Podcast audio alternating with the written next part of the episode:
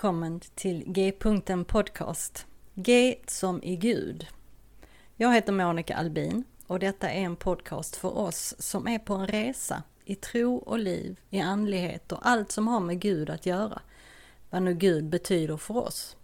En öppen atmosfär där inga frågor och funderingar är dumma och där vi tillsammans ska få vidga vyerna. G-punkten betyder att Gud är mittpunkten, i centrum av samtalen och genomsyrar allt och alla. Och därifrån är vägarna öppna att fortsätta framåt och utforska nya vyer. Samtala de stora frågorna på ett vardagligt sätt hoppas jag att podcasten ska kunna erbjuda. Tack för att du vill vara med på den här resan. Så välkommen på resan mot G-punkten.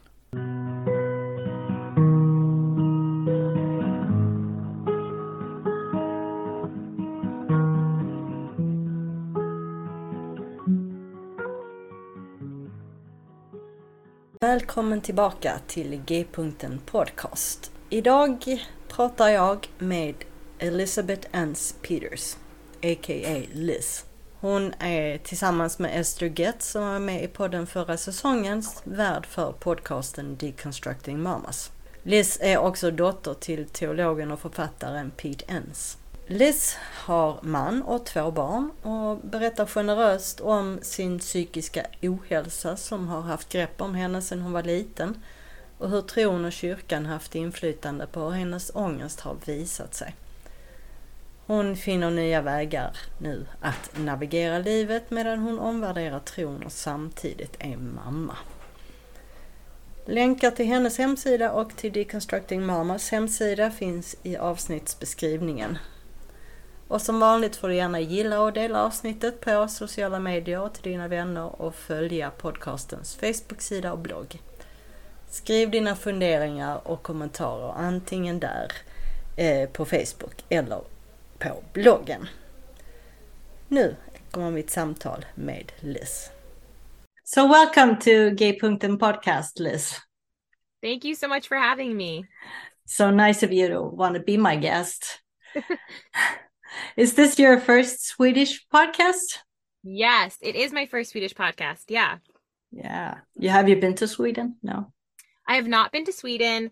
Um, my family is originally from Germany, like the Black Forest area. So I have mm-hmm. been to Germany. I have been to um, Austria and Switzerland. I've been to some other places in that kind of area, but yeah. I've never been to Sweden. Oh, so you'll have to come someday. I I would love. I really would love to. Yeah. Yeah. Well, I'm not. I'm not sure that all my listeners know who you are. So, would you please uh, just introduce yourself briefly, just who you are, where you live, uh, some about your family? Yeah. Um, my name's Elizabeth Enns Petters. Um, everyone calls me Liz, and I am a co-host of a podcast called the Deconstructing Mamas podcast. And we talk a lot about faith and kind of breaking down faith, specifically breaking down faith as you're parenting little people and trying to navigate your own deconstructing faith while um, parenting kids. And so it's a little bit of an interesting dynamic. Um, I'm a writer. I do some freelance writing. Um, my dad is um, biblical scholar Pete Enns. Some of you might know who he is. Um, and so I'm kind of in the same niche as him. I live in Harrisburg, Pennsylvania, in the U.S. So um, far away from some of you. And um, yeah, that's a little bit about me. So, and I have two kids. I have a three year old and a five year old. So I'm busy a lot of the time. Mm, yeah. I bet. yeah, like many people, I think, know who your father is, Pete Enns. But uh, I know you from uh, your podcast, Deconstructing Mamas, that you do with Esther Getz. Mm-hmm. And she has already been on my podcast a little while ago. But you do a lot of uh, other things as well, and we'll we'll talk about that. But first, uh, would you tell us your story from childhood and on? I know you're very open and generous about this, so I dare to ask. and and also the faith of your childhood and why and how it changed. Yeah. Yeah, I am very vulnerable. You know, I'm an open book usually. Um, you know, life stories can be sort of tricky sometimes to figure out exactly what you want to say. But um, mm-hmm. I grew up in a very conservative evangelical Christian household. So um, my dad is more progressive now, but when I was a child, he was not as progressive, and so we I grew up in a um, a pretty conservative Presbyterian church, and so from a young age, I was learning, um, you know, your typical Bible stories, right? Noah's Ark. Um, all of that kind of stuff. I was learning about the crucifixion. I was learning, you know, I was learning all these kind of big themes and stories as a child.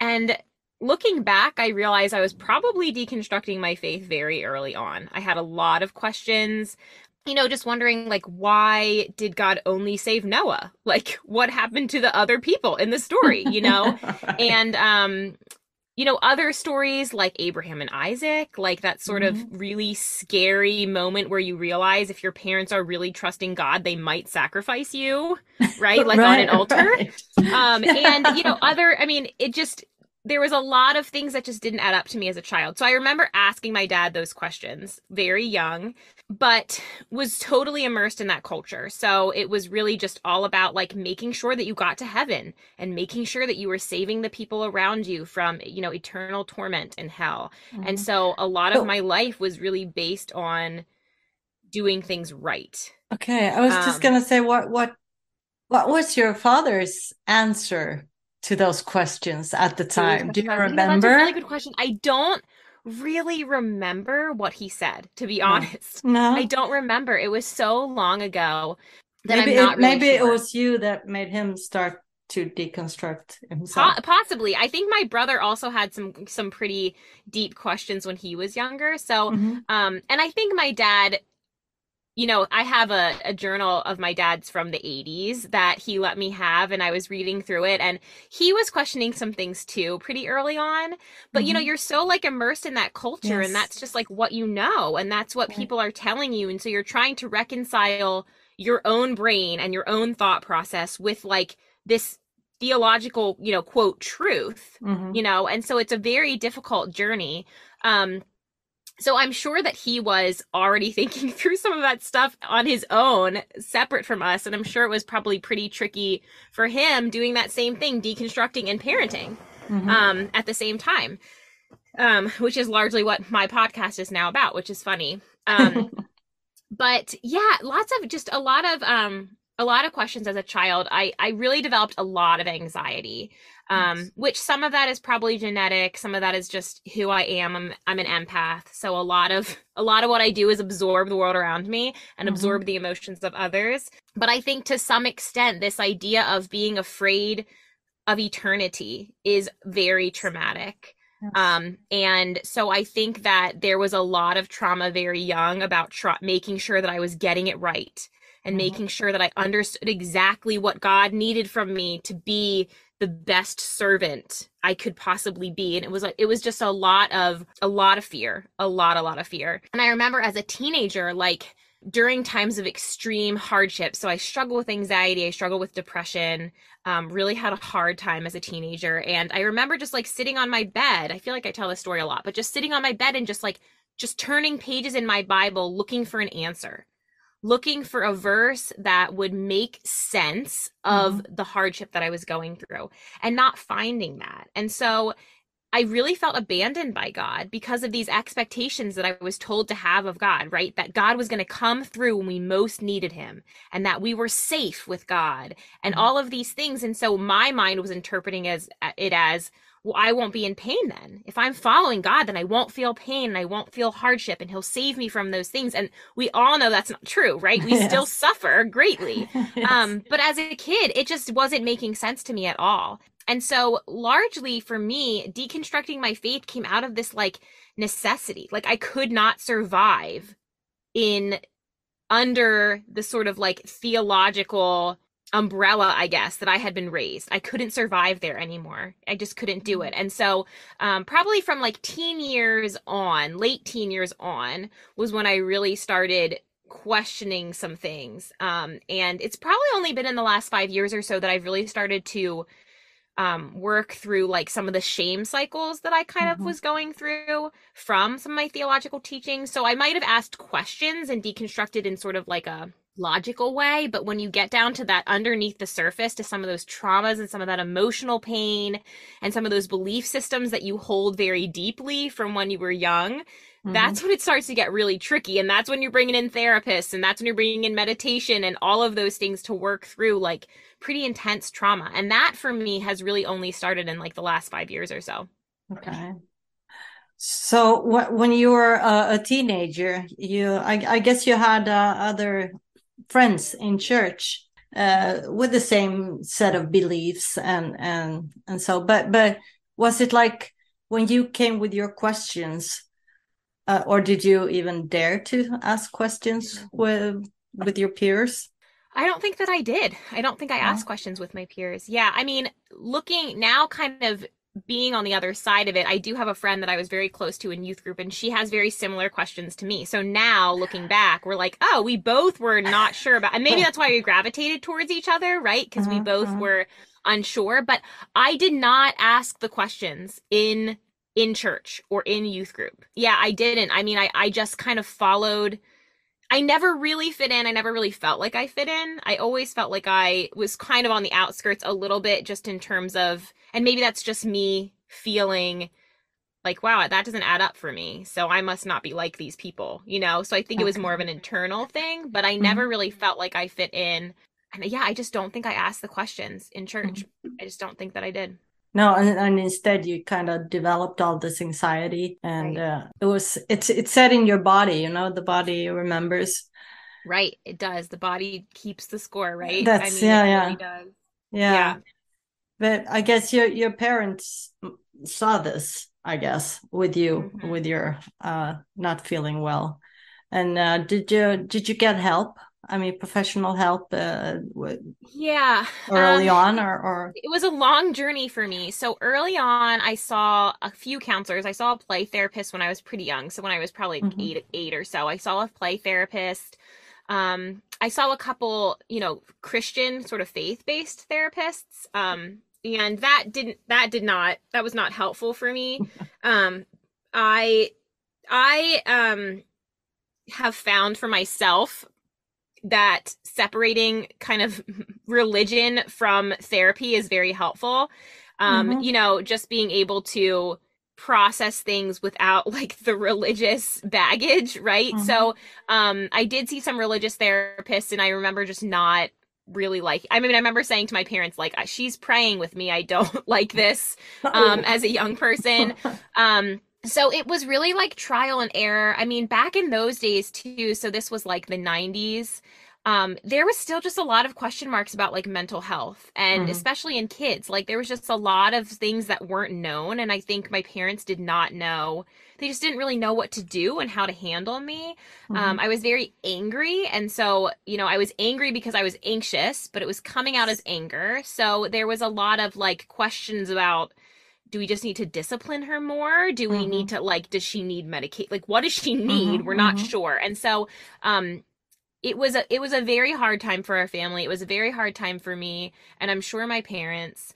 Um, it wasn't until I was a teenager when um, my parents decided to send me to a wilderness camp and then a boarding school. Okay. Um, so I developed like a pretty significant eating disorder. My anxiety kind of like trickled into some other things, right? So I developed a pretty significant eating disorder. I didn't mm-hmm. want to go to school. I kind of was becoming agoraphobic. So I just wanted to stay at home in mm-hmm. my space that felt safe. And so it was really affecting my life greatly at that point.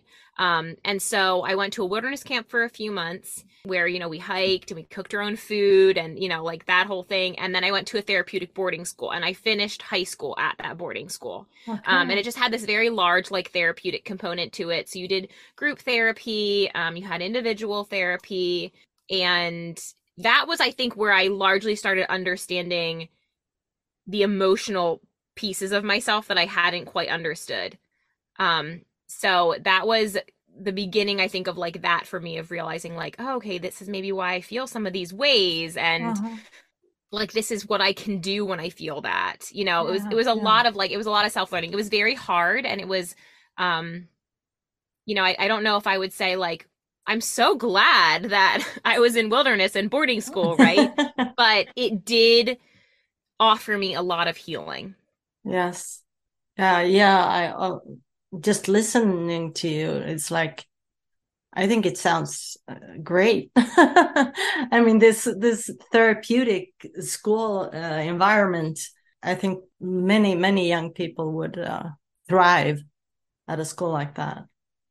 Yeah, it would be really wonderful if that could be integrated into because I was so separate from my life, right? I was taken Yeah. from my home. Uh-huh. I was sent to Arizona, which is across the country from where I live. Mm. Um, and so it was it was it was hard and it was traumatic in its own way. Mhm. And I really wish looking back that there was some sort of way to integrate that kind of really like strong, healthy therapeutic component with some normalcy of being a teenager. Like just a Mhm. little like if there could have been a little bit of a balance. I think there's more opportunity for that now maybe than there was. yeah. Um but you know, I missed out on so much yeah. and I missed out on experiences with my my younger sister who was then home alone. yeah. Um so there's some sadness there. Mhm. Um, and so I think we're moving towards a place in the world where we're realizing the importance of mental health Yes. support, right? yes. Yes. And that's so important. And Yes. um, I would love to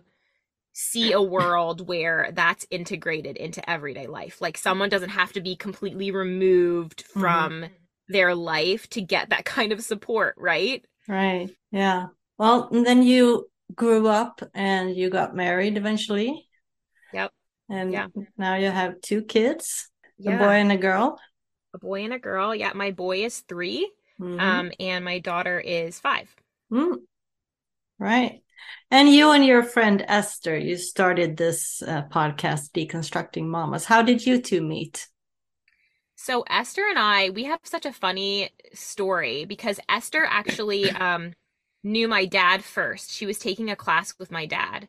So they kind of had this relationship where they, you know, they had known each other for a little while doing this class online with like a couple other I think there was like, you know, other people in the class. Mhm. Um and so she had known him that way and at the same time I started going to a church with her daughter okay. Daughter, who is my age. She has a little boy that's my daughter's age, and they're friends. And so we kind of developed this relationship, um, and then started realizing, like, oh, Esther knows my dad, and they're in a class together. And so we started making all of these connections. Mhm. Um, and around, so I guess that was probably, gosh, I don't know, 2018, I guess. Um, so my daughter was probably about one. And so we started making these connections. Um, you know, we stayed friends. Um, I met Esther a few times at like, you know, her grandson's birthday party and little things like that. And then when COVID hit, Esther started like a small book club with people Mm. from all over the country, you know, just a few women. And her daughter, Sarah, said, Oh, I have this,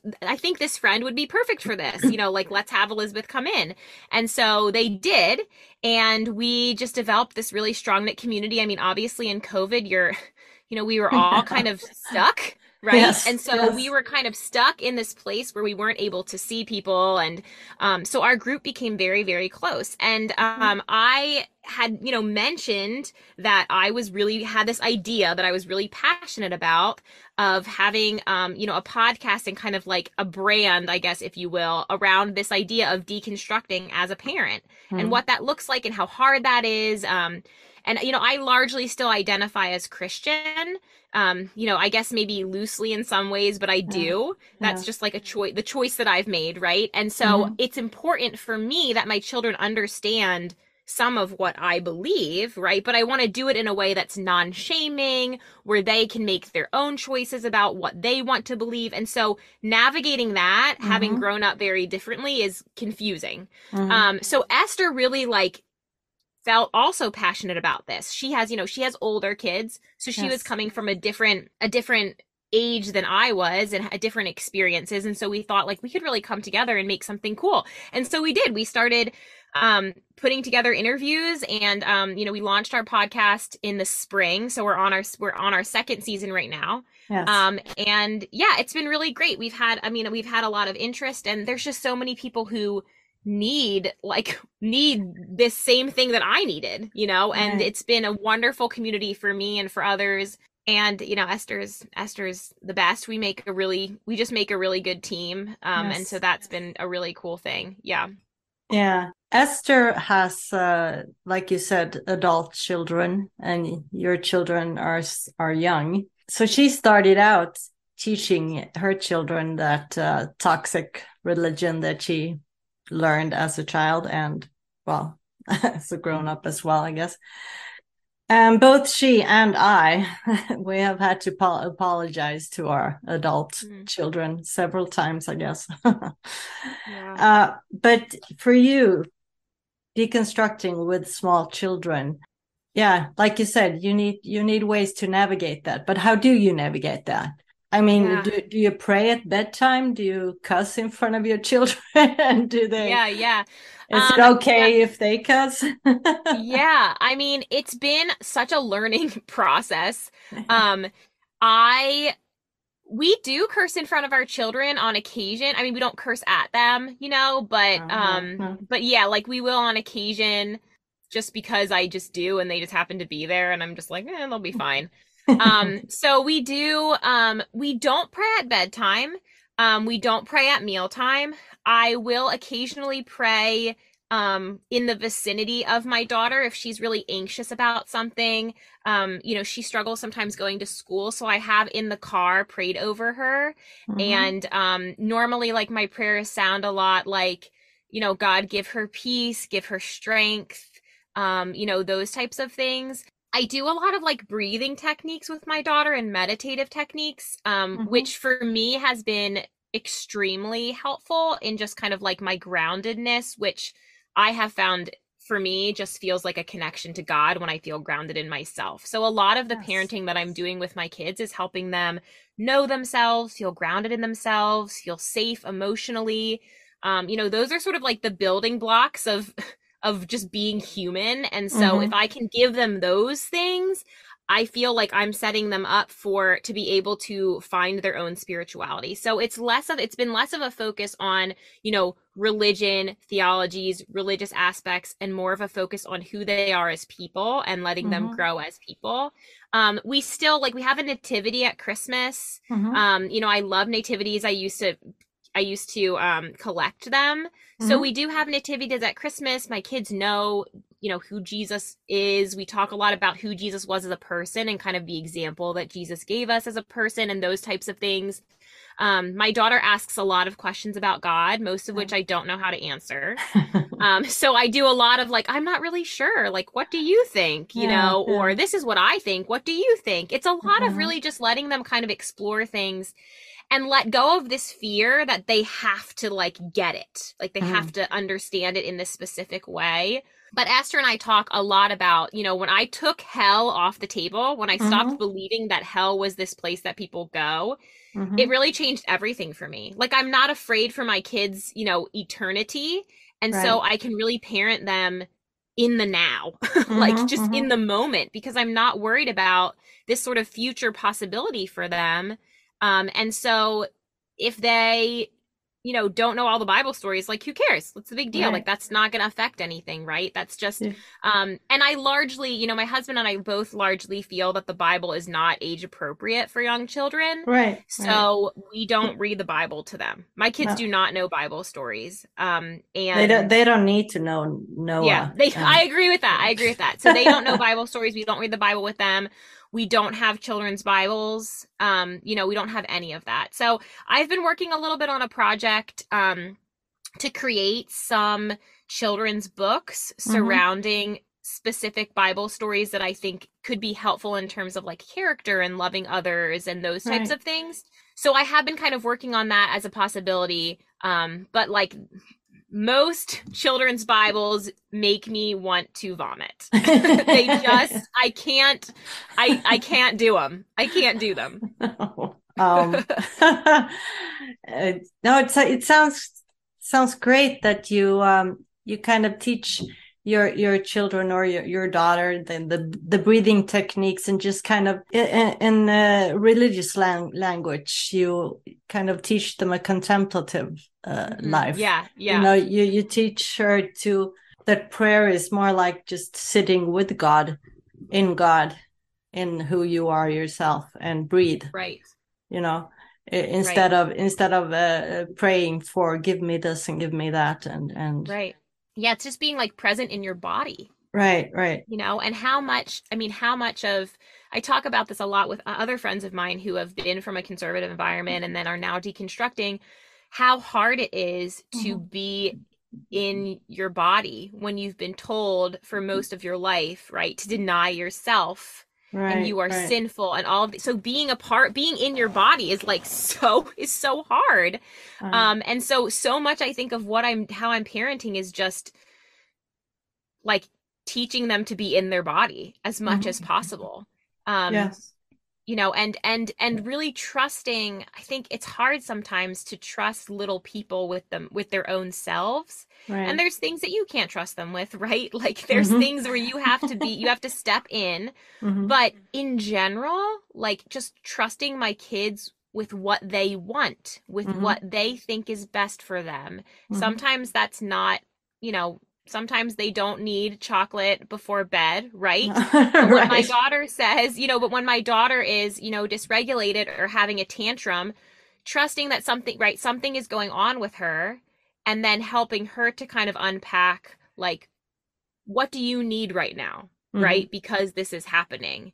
Um and hopefully as she gets older she will be able to really like look inward when things get difficult for her mm-hmm. and be able to tap into like deeper places of herself without shame and without fear. Right. Yeah i i follow you on uh, instagram and i love your posts and your interactions with your children. Especially lo- lo- love that one where you where you wrote about that uh, you don't bake with your children you let other people do that yeah and, and i was like oh yeah. yes yeah. i didn't either i think some of that too has like you know letting go of some of the you know i mean that doesn't seem like a religious thing but i think these sort of high expectations of mm-hmm. who you are to be as human that does feel like it came from my religion so i think even just and- deconstructing who I am as a mom, right? And just being okay with the fact like I don't want to bake with my kids. I don't want right. to like there's certain things I don't want to do with them and then there's other things that I'm like I'm great with. I'm great at taking walks with my kids, mm-hmm, right? Mm-hmm. So like that's something I can do and just being gracious with myself as well as gracious with them. We're both humans. We're both mm-hmm. working through this. Neither of mm-hmm. us really know what we're doing, right? Right, right. well, that's um that's good that you've come so far. I mean, it, it's not really, you know, the Christian woman mm, yes. supposed yes. to be a certain way, right? And and uh, do everything in the household and and uh, yeah, that's so true. Yeah, I no. I don't cook. Um, I can cook, but I don't yeah. like to, so I right, don't do it. Right. Um, my husband likes to cook, and so he oh. will do more of the cooking than me, and that's great and wonderful. But you're right, deconstructing what I thought the Christian woman should be, mm-hmm. right? Which I'm just like, I'm not her. Like. I'm just, I'm not her. I don't like taking care of my house, you know, like, I, it's not fun for me. Um, and I'm not going to pretend that it is. I mean, there's right. things that you have to do, right? I do laundry, I do things, mm-hmm. but I'm, I don't like just love being a housewife. That's not, that's not no. who I am, and I don't need to pretend that that's who I am. Who likes to clean anyway? Well, that's right. Uh, we're all just lying to ourselves. Yeah. really. Were you, did you grow up in the purity culture as well? I did grow up in the purity culture. That was really, yeah, that was mm. really, really huge. You know, specifically in youth group, right? Mm. I had a purity ring um, I was getting sort of these messages all the time about, um, you know, being a chewed up piece of gum if mm-hmm. you are if mm-hmm. you have sex before marriage, and you know you're giving away your greatest gift, and mm-hmm. um, you know this narrative that if you do have sex before you're married, your life is kind of over. Mm-hmm. Um, and I had great fear as a young person that I was gonna lose my virginity before marriage. Like I was mm-hmm. very afraid um, because I think I was always like a pretty I think I was always sort of a pretty sexual person um and a pretty like sexually curious person and so I kind of I think knew this about myself and so I was so afraid that I was going to mess up and mm-hmm. I was so mm-hmm. afraid that it was going to cost me eternity or I wasn't going to have like a fulfilled marriage later on in life because of that. Like, so it was a huge, and I know for a lot of my friends too, it's a very, it was a very huge, um, fear point for us mm-hmm. that mm-hmm. we were going to mess this really really great big thing up Yes, done a lot of damage, that culture. So much damage. Yeah. So, so much damage to so many people. Yes. Uh, on on your website, people can find your blog hmm and uh, uh, uh, podcast episodes where you've been a guest and um, probably well told your story, I guess. Yeah. Yeah. And and of course they can find uh, deconstructing mamas podcast as well there so i'll just put links in the show notes uh, is there anything else you want to say that i haven't asked you My goodness. You know, I feel like there's tons of things that I could say, Mhm. right? There's always Yeah. so much to say. Um, no, I mean, I just think that in this journey of deconstructing and learning about faith, we just really need to have so much grace with ourselves, right? There's no right or wrong way to do things. Mhm. Um, you know, if you are deconstructing your faith and you pull away from the faith or you go a different direction, like, okay, right? Like just trusting yourself for what what you need and what Mhm. you need on your healing journey and just what that looks like for you. I have friends who are deconstructing and they're still in church. I have friends who are deconstructing and they now feel like they are atheist. I have friends like myself who are deconstructing.